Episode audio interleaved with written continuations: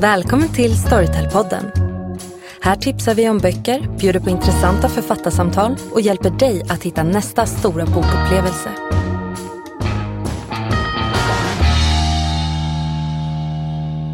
Hej Åsa! Hej Sissel! Nu är vi på vårt andra avsnitt. Spännande. Um, och till den här gången så skulle vi prata om lyssningsångest. En, en, specifik typ av ångest. Ja. Som kanske nästan alla som lyssnar på en podd av det här slaget har upplevt. När det finns så himla mycket bra litteratur hela tiden så är det ju svårt att veta vad man ska välja härnäst och hur man ska tänka. Men först undrar jag, har du lyssnat på den boken som vi skulle ha lyssnat på tills idag? Självklart. Självklart ja. har jag gjort det. Jag har tagit ansvar. Har du lyssnat på det som du sa att du skulle lyssna på? Ja. Mm. Men det ska sägas dock att jag har egentligen inte lyssnat, för den boken jag läste, Lincoln i Bardo, den eh, har vi ju som e-bok i vår tjänst. Så att jag har läst den på, på vår reader.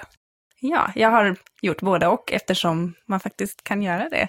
Eh, så lyssnat och läst, men mest läst eftersom eh, den boken Ett jävla solsken av Fatima Bremer som jag har lyssnat och läst.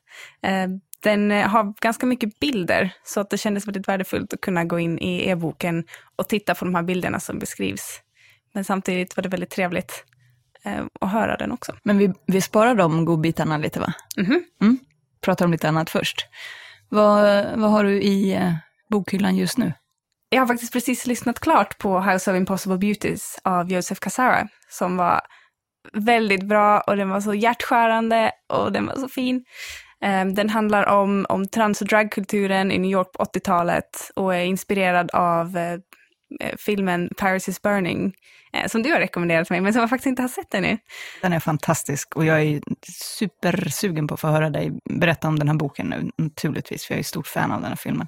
Ja, den boken handlar om, om ett gäng unga personer i New York på 80-talet och hur de upplever vardagen, det var ganska tungt. Det var, den är ganska hemsk emellanåt för att det var en väldigt hård vardag att ha, men samtidigt är den så himla fin i relationerna mellan varandra, hur de stöttar varandra och är så viktiga för, till och med för överlevnad emellanåt när de behöver eh, liksom verkligen hålla varandra om ryggen eh, i den här ganska tuffa tiden som var då.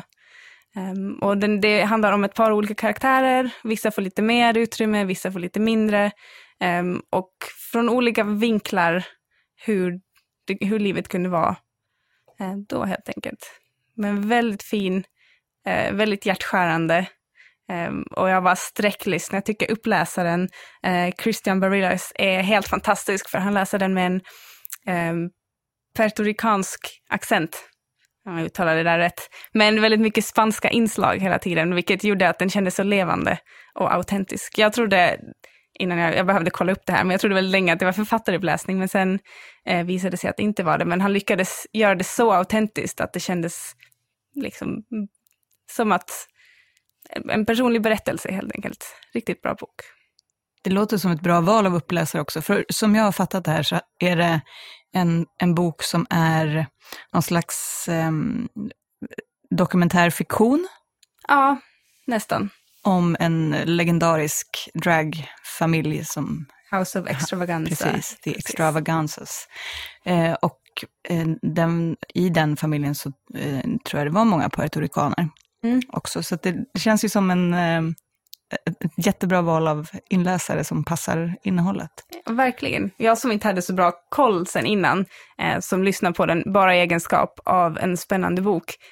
Jag känner att jag var ganska oinformerad från början och är lite mer informerad nu och vill lära mig mer, vilket alltid är ett bra betyg tycker jag på en bok när man vill ta reda på mer efteråt, eller fortsätta läsa i samma serie eller samma författare, men när man vill ha mer när man är klar. Mm. Men berätta lite om det där, för jag har inte riktigt fattat. Alltså, hur, hur mycket dokumentär och hur mycket fiktion är det i den här boken? Det vet jag ju faktiskt inte, för att jag visste inte som sagt så mycket om det från början. Man kan ju gå in på Wikipedia eller googla och ta reda på mer. För mig var det bara att läsa en, en välskriven berättelse, så jag vet faktiskt inte. Och jag tror att jag är lite glad att jag inte vet hur mycket som är, är på riktigt och hur mycket som är påhittat, för då blir man alltid att analysera hur mycket påhittat, hur mycket har eh, författaren tagit sig kreativ frihet i det här Och var det verkligen så här på riktigt? Så jag föredrar nog att ha den som bara en berättelse och inte behöva sitta och, och döma efter vad författaren har tänkt och hitta på själv. Så det var aldrig ett problem för dig att det är liksom flytande gränser mellan vad som är Nej. hittepå? Nej. Kände du någonstans att det blev en klyfta mellan, i den tid som har gått, att kändes det som att du var på 80-talet och tittade på? Eller kändes det som att, ah, nu står jag här 2018 och tittar på och det har hänt mycket under den tiden och nu här står jag och känner mig tolerant och det känns inte autentiskt i, det, i den intoleranta värld som The Extravaganzas faktiskt levde i på 80-talet. Mm. Jag tyckte nog att den kändes ganska tidlös på det sättet. Att visst, det, det märktes ju att det var i en annan tid och så, men jag tyckte inte alls att det märktes. Det var absolut ingenting jag tänkte på att jag ser tillbaka på ett perspektiv som jag aldrig upplevt eftersom jag är född på 90-talet. Ehm, men det var absolut ingenting som jag tänkte på. Det var bara en bra läs och lyssningsupplevelse helt enkelt. Och hjärtslitande. Och hjärtslitande. Alltså, jag grät några gånger kan jag väl erkänna. Men det, det ska man göra om det är en bra bok, då har de träffat rätt. Ni som har sett Paris is Burning-dokumentären, ni vet hur, exakt hur hjärtslitande det här dramat är. Och har ni inte så se den genast. Och läs den här boken, låter det som. Ja. Lyssna på den också, absolut, för att uppläsaren är som sagt riktigt, riktigt bra. Den åker in i hyllan direkt. Mm. I den redan välfyllda hyllan. Också denna är där i nu. Bra. På, en, på en, någon av topplaceringarna tror jag. Bra, då har jag lyckats med mitt eh, mål. Du då, Åsa? Vad har du i din bokhylla? Jag har, eh, till min egen stora förvåning och alla som känner mig, en deckare. Åh, vad, det är helt sjukt.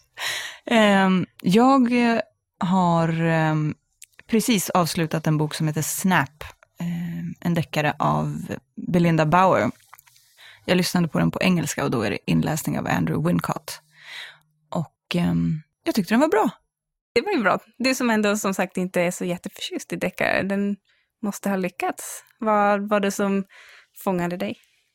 Det som fångade mig stämmer mycket väl in på temat för hela det här avsnittet, lyssningsångest och hur man ska välja vad man ska lyssna på. Och för att förstå, den här är ju Man Booker-nominerad. Då har den fått ett, en godkännande stämpel på något vis av mig. Då vågar jag läsa den deckaren. Men, och den, eh, nu, jag ska ju vara försiktig med att uttala mig om deckares kvalitet, för jag har ju läst så få, så jag har egentligen inget rätt att säga vad som är bra och dålig deckare. Men jag tyckte att den här var bra. Eh, den handlar om en familj, en mamma med tre eh, barn. Och de är i bilen och bilen går sönder. Och hon måste gå därifrån och hämta hjälp. Det här är före mobiltelefonernas tid. Det är väl deckarnas ständiga utmaning just nu, att hur göra sig av med mobiltelefonen. Och då är ett bra knep att låta den utspela sig i en förfluten tid där man inte behövde befatta sig. Så att hon är på väg för att hämta hjälp, lämnar eh, de tre barnen i bilen. Den, det äldsta barnet är ansvarig för de två yngre och han är bara 11 år, han heter Jack. Han är den här bokens huvudperson. Eh, för det som händer sen är att mamman aldrig kommer tillbaka till bilen. Eh, därför att hon blir ingen blir förvånad, det här är en deckare, hon blir mördad. hon blir mördad. Eh, det här är det första som händer i boken. Sen utspelar sig resten av handlingen tre år senare. Och då bor de här tre barnen utan föräldrar. De hade en far, men han eh, liksom dukade under av det här hemska som hände. Och Jack, som nu är 14-15 år, han eh, eh, gör allt för att de ska klara sig på egen hand och att eh, SOS inte ska få syn på dem. För han är övertygad om att om SOS får syn på dem så kommer de adopteras bort till olika hem och komma ifrån varandra och de är den enda lilla familj de har kvar. Liksom. Så han vill hålla ihop dem och ta hand om sina systrar själv. Och eh, systrarna heter Joy och Mary.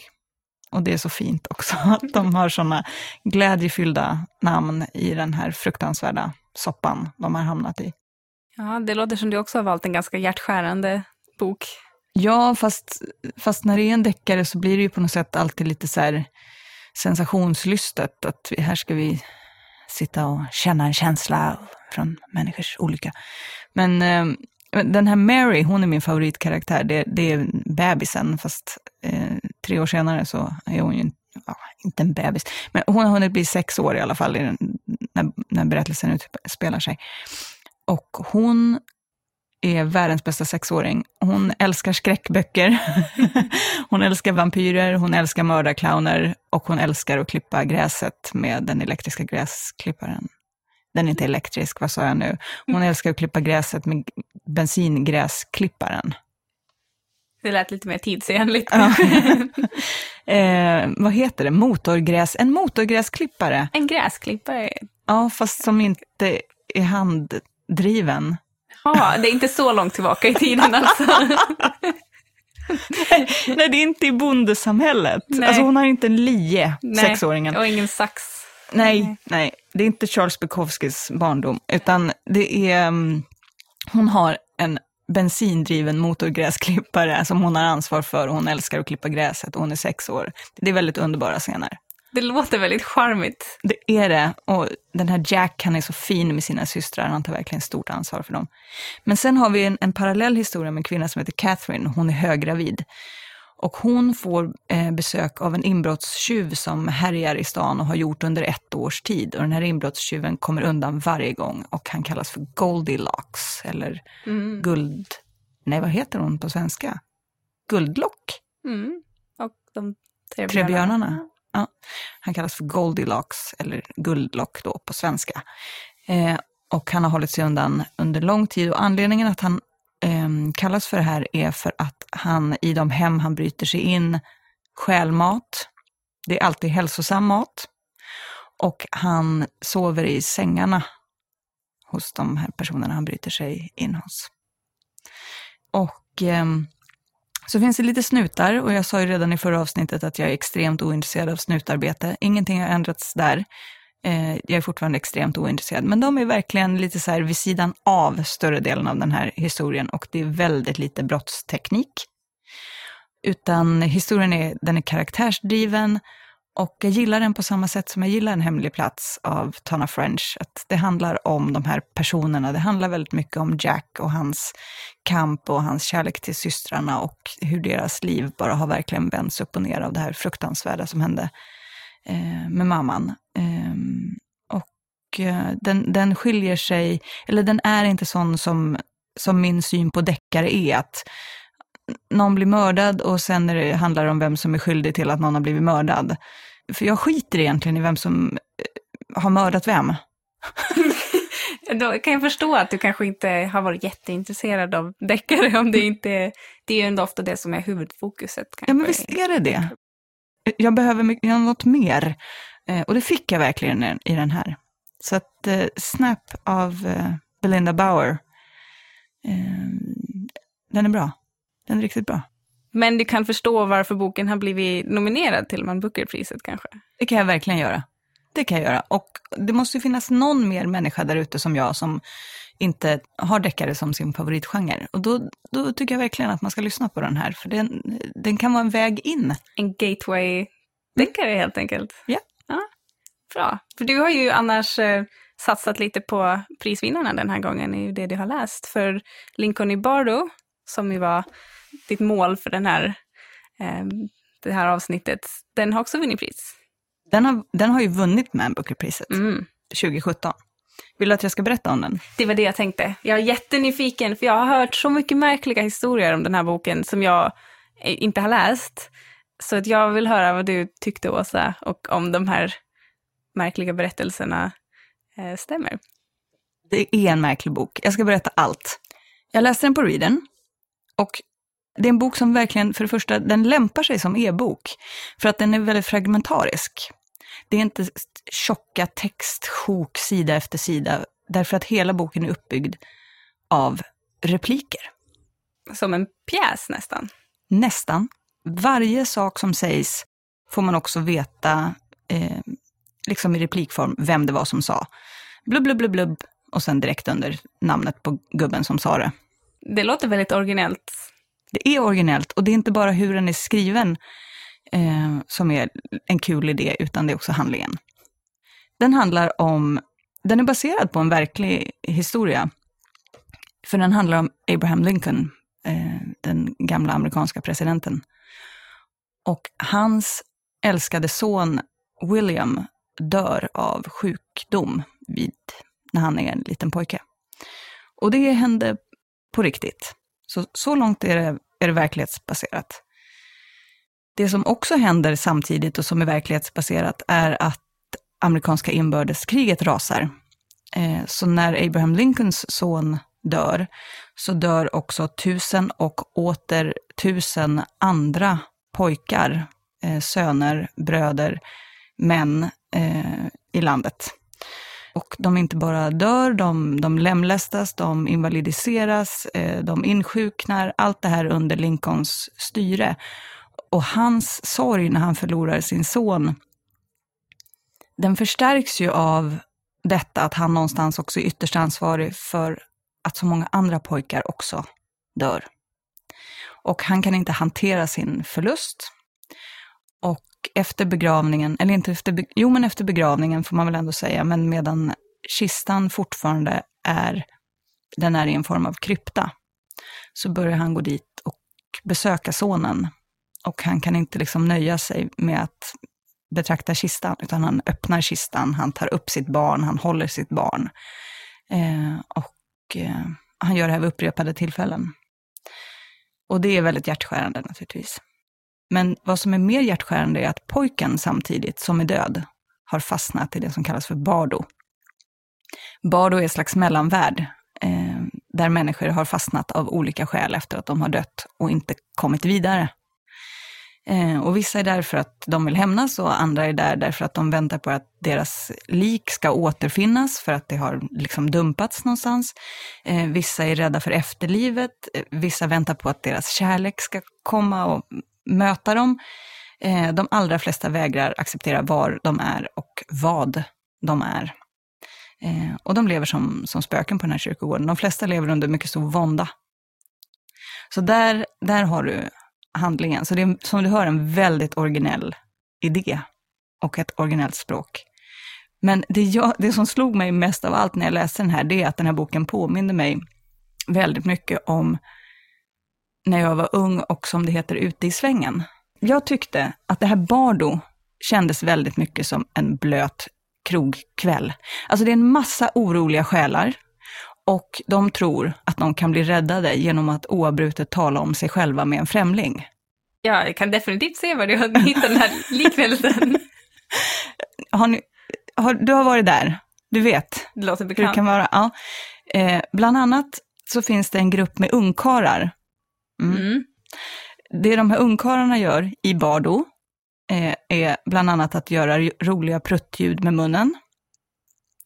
Mm. Mm. De kastar festliga huvudbonader omkring sig. Ja, lite mer ovanligt, men jag kan se det hända. Visst kan man se det hända? Tre mm. ungkarlar idag, 2018, som kastar eh, gubbkepsar och livsnjutarhattar omkring sig. Livsnjutarhattar speciellt. Alltså, det är något väldigt studentikost, är inte det? Alltså, då, det? Jag har ett citat här, det står, de ville bara ha nöjen och festande, misstrodde allt allvar, levde bara för sina upptåg. Det är ju studenter, eller hur? Ja. det här är... Ja, de eviga studenterna. De eviga studenterna. Fast i limbo. Sen, det finns också en annan grupp som är mer vulgära.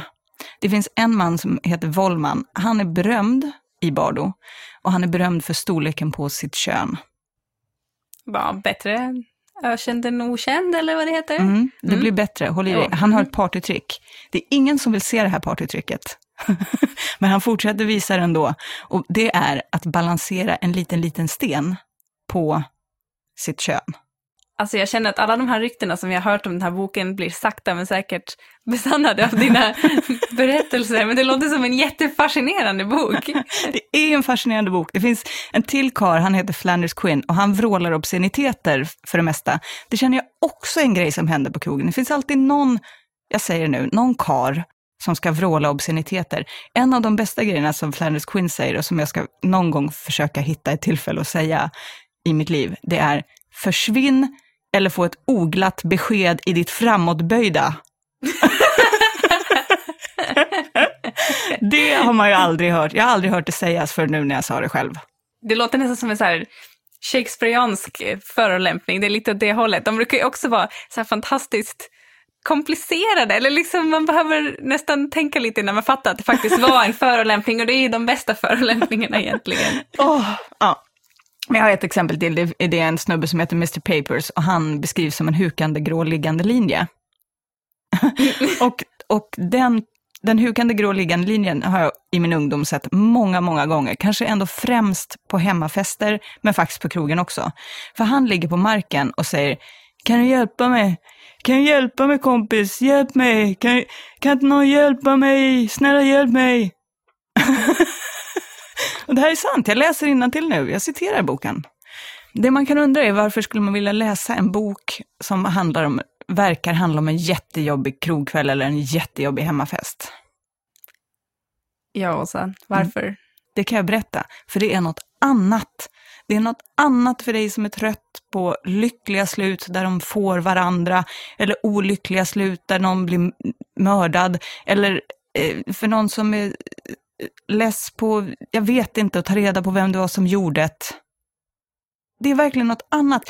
Det är varken karaktärsutveckling eller handlingsdrivet. Det är bara, det, jag skulle vilja beskriva det som att det är litteraturens ingefära. Ingefära? alltså det är en palettrensare. Det är också Jaha. ett ord jag aldrig använt förut i mitt liv. Det lät helt sjukt att höra mig själv säga palettrensare. Jag vet ingenting om det, men jag har hört ett rykte på stan att ingefära funkar som palettrensare. Och jag tänker att den här är precis så, för att den är ju... Oh, den är verkligen något annat och det tycker jag är kul. Ja, men det tänker jag också. Ibland vill man ju ha någonting som är helt oväntat. Som att man, som saker som man aldrig kunde föreställa sig själv. Jag tycker sånt är ganska härligt också. Och jag ska erkänna att innan, innan, när jag bara hade hört rykten om den här boken, så var jag lite skeptisk. Men nu låter den ändå ganska fascinerande. Jag är nog rätt sugen på att läsa den själv. Den är fascinerande. Det tar ju lite tid att börja komma in i den för att den är inte det man är van vid. Det går inte bara att börja slöläsa den. Man får skärpa, sätta sig ner och skärpa sig lite. Men det är värt det. Och innan jag läste den här, då hade jag en fördom om att den här boken var mest lämpad för folk som gillar, som ingår i Abraham Lincolns fanclub. Och jag tänker att de som ingår i Abraham Lincolns fanclub är män som brygger öl i köket, hemma själva. Eller eh, män som eh, bär runt på en skateboard. Skateboard, Lincoln. Mm. Mm. Och jag är inget av de två sakerna. Och, så jag trodde att det här kommer att kanske inte vara någonting för mig, men jag ska ge det ett försök. Men jag gillar det. Jag gillar det. Ja, men det här är kanske följer i det här ledet med att de gamla amerikanska presidenterna blir lite mer häftiga nu för tiden. Vi har Lincoln i Bardo, vi har Hamilton-musikalen, vi får se vad som kommer härnäst. Ja, du pratar alltså om de gamla amerikanska presidenterna som blir lite häftigare, ja. inte befintlig sittande. Ja, det kan bli svår. Mm. All right. Mm. Nej, men så att Lincoln i Bardo av George Saunders, snälla läs den och du som lyssnar, du får jättegärna mejla in på vår podcast, mail podcast at storytel.com och eh, berätta vad du tycker om min krogkvällsliknelse. Känner du igen dig? Har du varit där? Sissel, jag har längtat i en hel månad efter att få höra vad du tyckte om Ett jävla solsken av Fatima Bränner. Snälla berätta nu. Ja, den är ju ganska långt bort från en blöt krogkväll, även om boken innehåller vissa blöta krogkvällar. Eh, verkar ha varit eh, ganska mycket alkohol involverat. Men vilken för att använda ett uttryck som jag tycker är helt fantastiskt och som användes ganska mycket i boken. Vilken rasande underbar bok. Jag tycker om att kunna säga att det är en rasande fantastisk sak. Alltså den var, den var precis allt jag ville ha och vad jag förväntade mig. Och det händer inte så ofta att man hittar en sån bok. Vilket betyg alltså. Mm. Den var precis allt jag ville ha. Ja, men det var, ja, den levde verkligen upp till förväntningarna. Så jag har då läst och lyssnat på Ett jävla solsken av Fatima Bremer.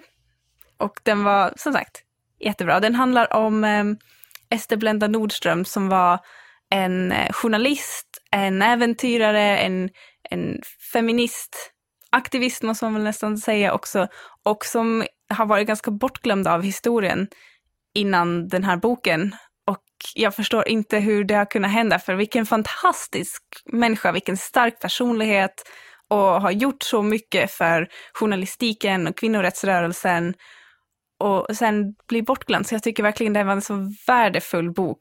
Och ska man ha lyssnings eller läsångest över någonting så är det den här typen av böcker som man känner efteråt att det var värt det alltihop att läsa, lyssna och läsa den. Det är en biografi, så den handlar om, om Ester Blendas liv från att hon var liten och tills alla hennes äventyr under hennes uppväxt och sen tills hennes död. Eh, som, hennes liv blev tyvärr inte jätte långt och inte så, fick inte så lyckligt slut som man kanske hade velat hoppats. Men jag tror ändå att det är värt att, nu när den här boken har kommit ut och man kan återupptäcka henne och kanske få tillbaka lite av den ära som hon, hon förtjänar. För hon, ehm, hon växte upp, hennes föräldrar var bönder som, ehm, som sen lyckades göra sig, göra sig rika, få pengar, flytta in till stan. Och hon, ehm, men hon hade alltid sina rötter kvar på landet, i bondgården. Så hon blev egentligen känd i journalistiska kretsar och i Sverige med sin bok En piga bland pigor, när hon gick undercover som piga på en gård och skapade sensation och rabalder i Sverige. Och sen därefter så gick det ganska spikrakt uppåt, eh, vilket borde vara fantastiskt och med den karriär hon hade så är det inte så konstigt att man blir totalt utbränd. Men vilken äventyrslystnad! Alltså hon hade att jobba som lärare uppe i Norrland bland samerna, åkte till USA, åkte verkligen definitionen av en äventyrare. Och att kunna göra det i en tid när man var ganska begränsad som kvinna, eh, väldigt inspirerande bok. Hur tror du att Ester Blendas öde skulle ha sett ut om hon hade levt idag istället för den tid som hon levde? Jag tror att hon hade varit en lyckligare person för att hon hade fått mer frihet att vara sig själv. Eh, nu fanns det inga, inget bekräftat, men man antog att hon antagligen hade en homosexuell relation eh, med en, en kvinnlig vän. Men på den tiden var det ju straffbart och räknades som en psykisk sjukdom. Och personligen, och det hintas också i boken, så tror man att det beror på, att det är därför som hon blev eh, så utbränd till slut. Att leva med den stora hemligheten och aldrig kunna få vara sig själv helt fullt ut. Eh, så jag tror att hon kanske hade haft ett lyckligare liv idag. Där, man, där det ändå finns så pass mycket frihet att vara sig själv. Det hade man ju velat få unna henne. Och ha ett sånt liv. Men eh, vilken modig kvinna. Ja ja, när man läser böcker och historier om hur begränsat det ändå var på den tiden, 1910, 20, 30-talet, för kvinnor, även om de då började frigöras lite mer. Men att kunna läsa om någon som verkligen gjorde vad hon ville, hon struntade i alla och det gick bra för henne ändå. Där tror jag att man blir inspirerad till idag, att också kämpa emot det som man kanske ser som normen och hur man ska vara. Att det går ändå. Man behöver inte anpassa sig. Kan hon kan jag. Det är inspirerande. Absolut. Jätteinspirerande bok. Och så kul att kunna se de här, för jag både lyssnar och läser och eh, Marie Rickardsson gör en jättebra inläsning. Men eh, de här bilderna som finns med i boken, bara när man får den, den eh, verklighetskänslan av att kunna se att det faktiskt har hänt på riktigt, det är inte bara text i en bok, är också väldigt värdefullt. Tycker du att det finns fler anledningar att läsa den eller lyssna på den än att det är ett intressant människoöde? Jag tänker på språket och sådär. Det här är ju också, du har ju också fegat ur och tagit en prisvinnare. Det är inte bara jag som är eh, en feg snobb. men den här har ju vunnit pris av en anledning märker man ju ganska snabbt, för det är ju ändå en, en rätt ordentlig bok. Det är en biografi. De kan ibland bli tråkiga med mycket årtal, mycket namn. Sen händer det här, sen händer det här, sen händer det här. Men den här kändes så levande. Och det var mer som, ett, som en äventyrsberättelse det kändes nästan påhittat ibland för att det är en så fascinerande berättelse helt enkelt. Men jag tyckte absolut att den var så lättläst, bra språk, bra flyt hela vägen. Den var svår att lägga ner helt enkelt. Och när man väl hade läst klart den så blev det lite så här, jaha, vad ska man ta tag i härnäst? Och så var vi där igen. Och så kommer vi Lyssningsångest. Precis. Så vad ska man göra när man känner så? så? Ja, vad ska man göra? Problemet är väl att man känner att man borde så mycket, eller? Ja, ja men som sagt, vi har ju fegat ur och tagit prisvinnare för att det på något sätt är ett betyg på att den här boken kommer vara värd att läsa, för det är den här folk kommer prata om. Men borde man verkligen göra det? Borde man inte istället hitta någonting som, någonting, kanske någonting nytt, våga lite, eller någonting som eh, man tror själv kan vara spännande, men man kanske inte vågar sig på för att det här har ju ingen annan läst, det här vet man inte. Är det värt att lägga min tid på det här? Ja, för det är det, det finns ju så mycket, man kommer inte hinna läsa allting. Då måste man någonstans göra ett ganska snävt urval. Och då vill man inte råka hamna med saker som är dåliga. Nej, men gör det någonting om de är dåliga också? Det är det. Jag tycker att det gör det. Jag vill inte läsa dåliga böcker.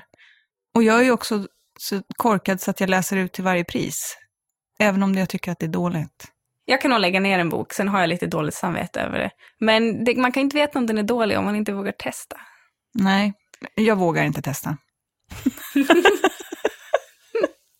jo, lite vågar jag testa. Men, men sen är det några böcker som jag, om jag känner mig säker på förhand, att det, det här är inte, det här är inte boken för mig, det här är inte min smak, eller jag, jag tror inte jag kommer, eh, jag tror jag kommer tycka den här är, mm, eller dålig. Då låter jag bli. Men problemet med det är att det här finns ju en slags outtalad kanon. Mm. Det finns ju böcker man ska ha läst när man lever och andas i det här landet. Och det finns ett antal sådana som jag inte har läst. Och det börjar gå så långt nu att jag kanske kommer riskera att bli av med mitt svenska medborgarskap. För att det är de stora alltså. Det är de stora som jag inte har läst. Hur stora då pratar vi om? Ja, de största. Jag går ut och, jag biktar mig nu. Ja. Jag säger som det är. Säg det. Jag har inte läst Millennium-trilogin av Stig Larsson. Jag har inte läst Jag är Zlatan av David Lagercrantz. Och jag har inte läst Och det är nu det händer. När som helst nu så öppnas dörren och någon kommer komma in och skjuta mig. Jag har inte läst En man som heter Ove av Fredrik Backman. Nu är det sagt. Är det böcker som du skulle vilja? Känner du att du saknar någonting nu när du inte... Nej. Inga, inga referenspunkter när man sitter ute med vänner och man pratar om den senaste Millennium-boken och det här var så spännande. Inget sånt? Nej, jag känner inget sånt. Det måste ju vara ganska skönt, tänker jag. Ja, på sätt och vis. Men sen det man också känner är att en tröttnad över att få kommentaren, va? Du som har läst så mycket? Ja. Har du inte läst denna, du som har läst så mycket? Folk upprörs ju. Alltså folk upprörs över att jag inte har läst de här böckerna. Det är det som är jobbigt. Och vad säger du då när de säger så? Att du har läst massa andra spännande böcker istället? Ja, ungefär så. Och att jag har valt bort dem för att jag inte är intresserad av Zlatan. Hjälp, alltså jag kommer bli dödad. Nej, jag har inte heller läst Zlatan-boken, men jag har läst de andra faktiskt. Men jag tänker Sissel, du som har läst dem då, de här böckerna. Mm. Ska jag göra det då? Ska jag bara riva av det här plåstret? Jag tycker att man ska få läsa vad man vill, men personligen tycker jag att det känns ganska bra att ha läst dem. För att när folk pratar om dem så kan jag ha min egen åsikt för att jag vet vad de handlar om. Jag vet vad jag tyckte när jag läste dem. Och man kanske inte behöver läsa allt. Men som, det, som vi har sagt innan också, det finns så mycket böcker. Om alla skulle läsa samma, då skulle det bli en väldigt tråkig diskussion till slut, för man skulle aldrig kunna rekommendera någonting nytt. Eller man skulle aldrig kunna säga, ja men, ja, men du har läst Millennium, ja men jag läste den här Tana French-boken istället. Och de verkar ha lite gemensamma drag och så kan man ha lite erfarenhetsutbyte. Nu har jag läst de här, då kan jag prata om dem och berätta vad de handlar om för dig och du kan berätta om någonting annat. Det är ändå, i den här ganska digitala eran så är tid väldigt värdefullt. Och då är det väl bättre att man läser så brett som möjligt så att man kan dela erfarenheter. Jag tolkar det där som att jag inte behöver läsa dem nu. Nej, om du undrar så kan jag ge dig en recap. Bra.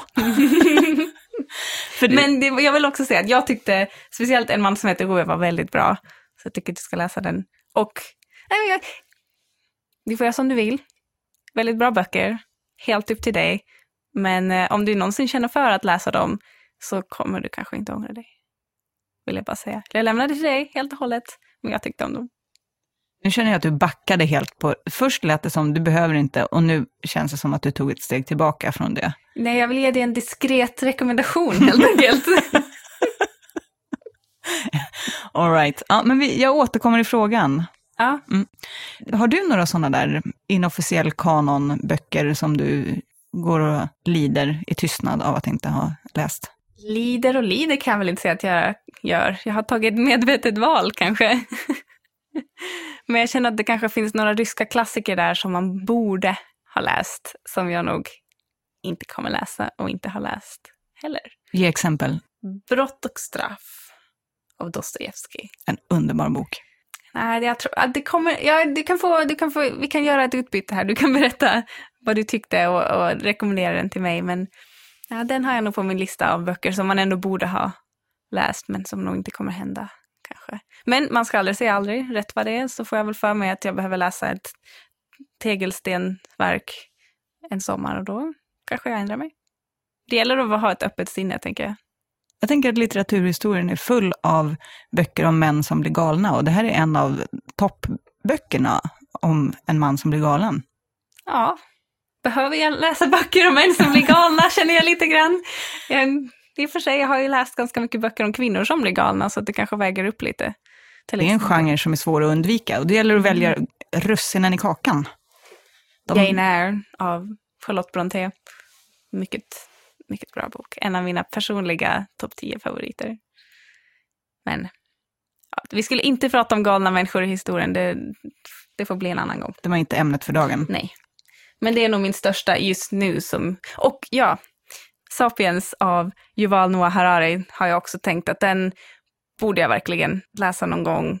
Men det blir liksom aldrig av. Men jag har hört så mycket bra om den. Jag har hört den beskriven som en thriller om människans historia. Och vem blir inte lockad av en sån tagline? Den blir också svårare och svårare att ta tag i eftersom det kommer fler böcker i serien. Så det blir ett större och större projekt. Det känns på något vis som att om man börjar med Sapiens, då måste man läsa Homo Deus sen. Och sen är det en till på gång och så har man skrivit upp sig för resten av sitt liv. Jag tror att man kan läsa den fristående. är nog okej.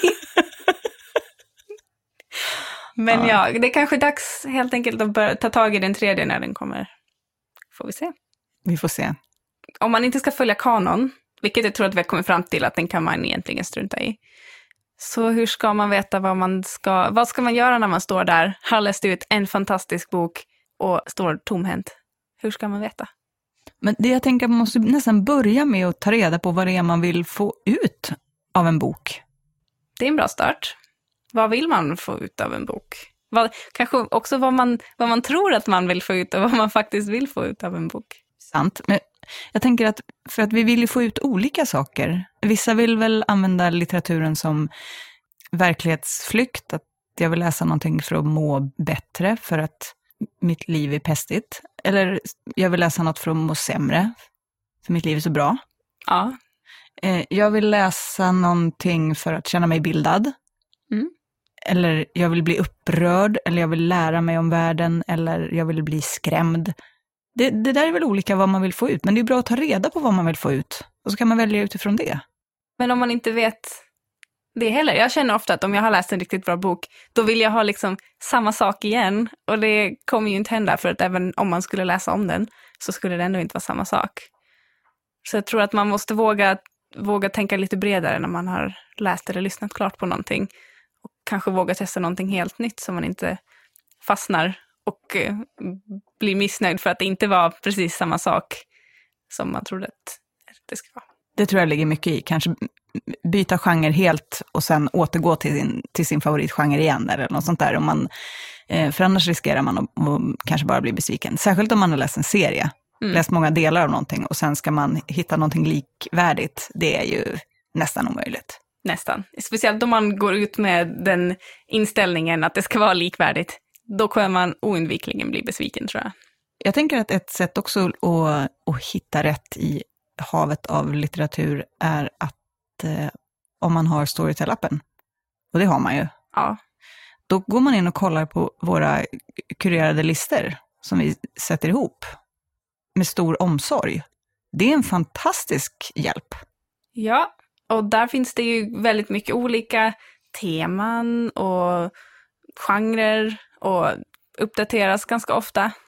Försöker uppdatera dem ett par gånger i månaden så att det alltid finns någonting nytt. Och det finns väldigt specifika teman som eh, deckare om minnesförlust till lite större teman som feel good. Så det borde finnas någonting för alla. Och om allt annat misslyckas, om man har panik bara, då får man göra som några av våra eh, kollegor här på kontoret som hade podden, som drev podden tidigare. De hade ju någon form av lyssningsroulette. Man bara tar en lista, scrollar snabbt, pekar. Det borde vi göra någon gång. Det är ju en jätterolig uppgift. Ja. Och sen, det är bara att gilla läget. Det som kom nu, det kom. Och det, då får jag lov att läsa den. Så brukade jag och min syster göra när vi var yngre och skulle köpa julklappar till varandra. Så gick vi till en bokhandel, gick till varsin del av bokhandeln och valde en bok helt på random och sen kollade att den var helt okej, okay, men det skulle vara någonting som man inte hade hört talats om inom en genre som man ändå visste att den andra personen skulle uppskatta. Och rätt ofta blev det ju ganska misslyckat, men ibland hittar man böcker som man aldrig hade anat att man kunde hitta som var riktigt bra. Så jag tror att man måste verkligen våga chansa ibland, så lyssningsroulette låter ju jättekul. Mm. Låt slumpen styra. Ja, det får vi göra någon gång, tycker ja, jag absolut. Det är givet, det är klart vi ska göra det. Eh, annars så tycker jag att det är viktigt att befria sig från all form av skam gällande sin läsning. Ja, för vad tjänar det till egentligen? Det är helt meningslöst. Helt meningslöst. Det är mycket bättre att skämmas för någonting som man har gjort och som var dumt. Ja. Har du någon, någon bok som du har skämts över, ett så kallat guilty pleasure, som nu bara är någonting som du tycker är kul? Nej, jag har inte det. Men det jag däremot har haft en gång i tiden, och nu ska du hålla i det, för det här kan vara det dummaste du har hört i hela ditt liv. Jag hade i mitt sovrum också. Alltså det, här, det finns så många nivåer av, av stupidity. Jag hade i mitt sovrum en hylla som hette Skamhyllan. Nej. Jo. nu behöver ni inte bli rädda där ute. Så här, det är inte så hemskt som ni föreställer er. Det är bara så här att i Skamhyllan, där stod böcker som jag har köpt och tänkt läsa och inte kommit mig för och som jag ändå tänkte att någon gång ska jag ju läsa de här, för jag har ju köpt dem. Och det, det blir bara fler och fler böcker i den där hyllan, det vet vi alla. Så att varje gång jag gick och la mig på kvällen så stirrade jag på skamhyllan. Tror man sover bra då eller? Fantastiskt bra måste du ju ha sovit där tycker jag. Alltså, en, lite ångest varje kväll. En sån möjlighet för självhatet att blomstra. Varje kväll. Jag hoppas att du inte har den här hyllan kvar, Åsa. Jag har inte den här hyllan. Jo, så här, hyllan finns ja, kvar. Men skammen är utrensad. För i den finns för det första inte längre bara böcker jag inte har läst av blandade genrer och ålder, utan ett helt annat, mycket trevligare urval. Och sen har jag rensat ut väldigt mycket av de där böckerna som jag inte hade läst, för jag förstod att jag kommer inte göra det. Så då kan jag lika gärna lämna dem till någon som kanske kommer läsa dem, och så blir jag fri från skam. Och gör någon annan glad. Mm. Så det har jag gjort. Jag är fri från skam. Gud vad skönt! på just den här grejen.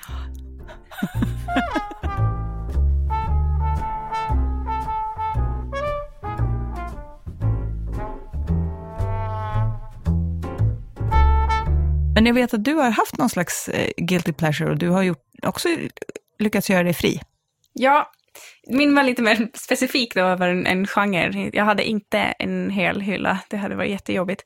Um, men jag har tänkt att jag haft en fördom förut, att viss urban fantasy är lite beneath mig, som man kan uttrycka det. Men jag har upptäckt att det var ju helt bortkastad fördom. Det är, fördomar är ju alltid värdelösa för det mesta. Men, mm. men eh, jag har faktiskt läst ganska mycket urban fantasy i sommar och upptäckt att de kan ju vara jättebra. De är helt underskattade. Det är oftast en ganska tuff, kaxig kvinnlig huvudroll som ni kanske har märkt att jag gillar sådana böcker. Och, um, så jag har till exempel läst Embers av Laura Bickle, som har den här ganska klassiska urban fantasy-omslaget med en ensam tjej och en lite dimmig bakgrund och det är något mörkt hot. Väldigt, väldigt klassiskt så. Eh, och den handlar om, ehm, om Anja som jobbar på Detroit Fire Department som en um, utredare för bränder. Men på sidan om så hjälper hon också till en, en Ghost Hunting Squad med ett litet gäng som eh, helt enkelt jagar spöken i, i gamla hus och räddar mänskligheten på nät. Så hon är hjälte på dagen och hjälte på natten. Och så har hon sin, sin eldsalamander som är hennes djur, eller hennes skyddsdjur eller vad man ska kalla det. Så den är väldigt, den är väldigt lättsam. vänta, vänta. Sa du nu att det var en som jobbar som brandman och som har en eldsalamander? Ja, men det här är, det här är ju ett andligt djur så det, det är bara hon som kan se den. Okej, okay, den springer inte runt och startar bränder, för det var vad jag såg framför mig. Nej, är som sagt, hon eh, släcker bränder. Inte ens det, hon, hon kommer när bränden väl är släckt. Nej men den var väldigt, väldigt lättläst, väldigt trevlig och precis vad man vill ha en sommar. Liksom. Och den, den har vänt mina fördomar upp och ner. Och nu är jag mycket mer vänligt inställd till de här. Jag kommer antagligen läsa mycket mer. De kommer vara min, eh, vad heter det, min ingefära, mm.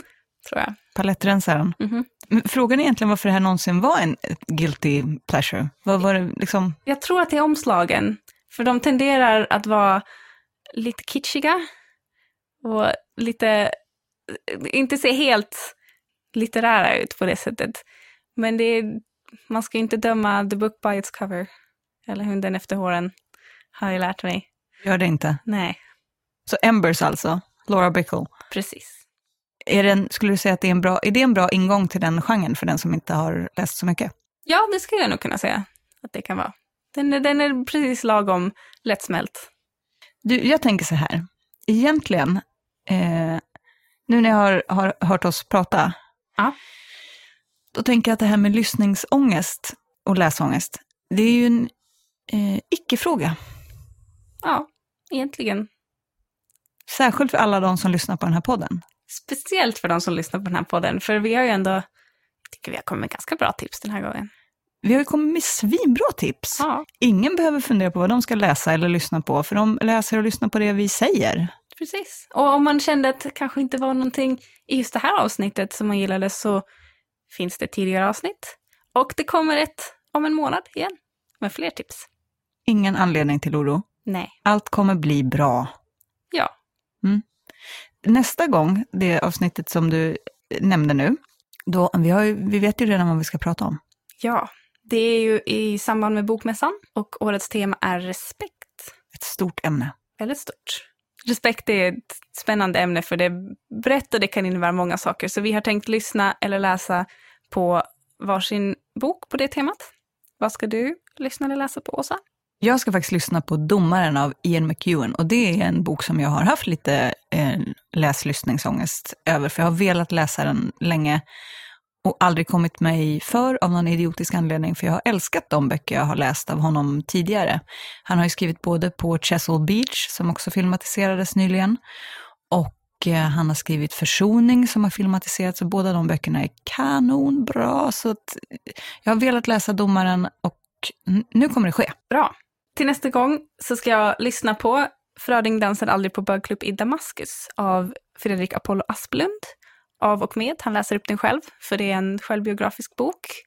Och jag hörde honom prata om den eh, för några månader sedan, tror jag, eh, när den var på väg ut. Och han var så inspirerande och rolig att lyssna på och jag tänker att det här kommer bli en fantastisk lyssningsupplevelse. Och på temat respekt så har jag valt den för att eh, jag tänker mer, jag kan inte veta för jag har inte lyssnat på den nu, men eh, respekt är att få vara sig själv, tänker jag. Så det kommer bli jättekul att lyssna på den här. Det där tycker jag låter jätteintressant, för det är det där som kommer bli grejen nästa avsnitt, att prata om vad respekt är och eh, innebär. Den boken jag ska läsa handlar ju om knepigheten med eh, lagar och regler kontra religion och övertygelser. Mm, det låter som en väldigt spännande krasch där. Men, Men vi tar det då. Det tar vi nästa gång. Ja. Så eh, tack så mycket för den här gången. Tack själv, det var kul. Ja. Och om ni har några kommentarer eller frågor eller bara vill säga hej så får ni jättegärna mejla till podcast@storytel.com. Gör det. Hej då! Hej då! Tappa hörlurarna. De halkade av. Väldigt internt.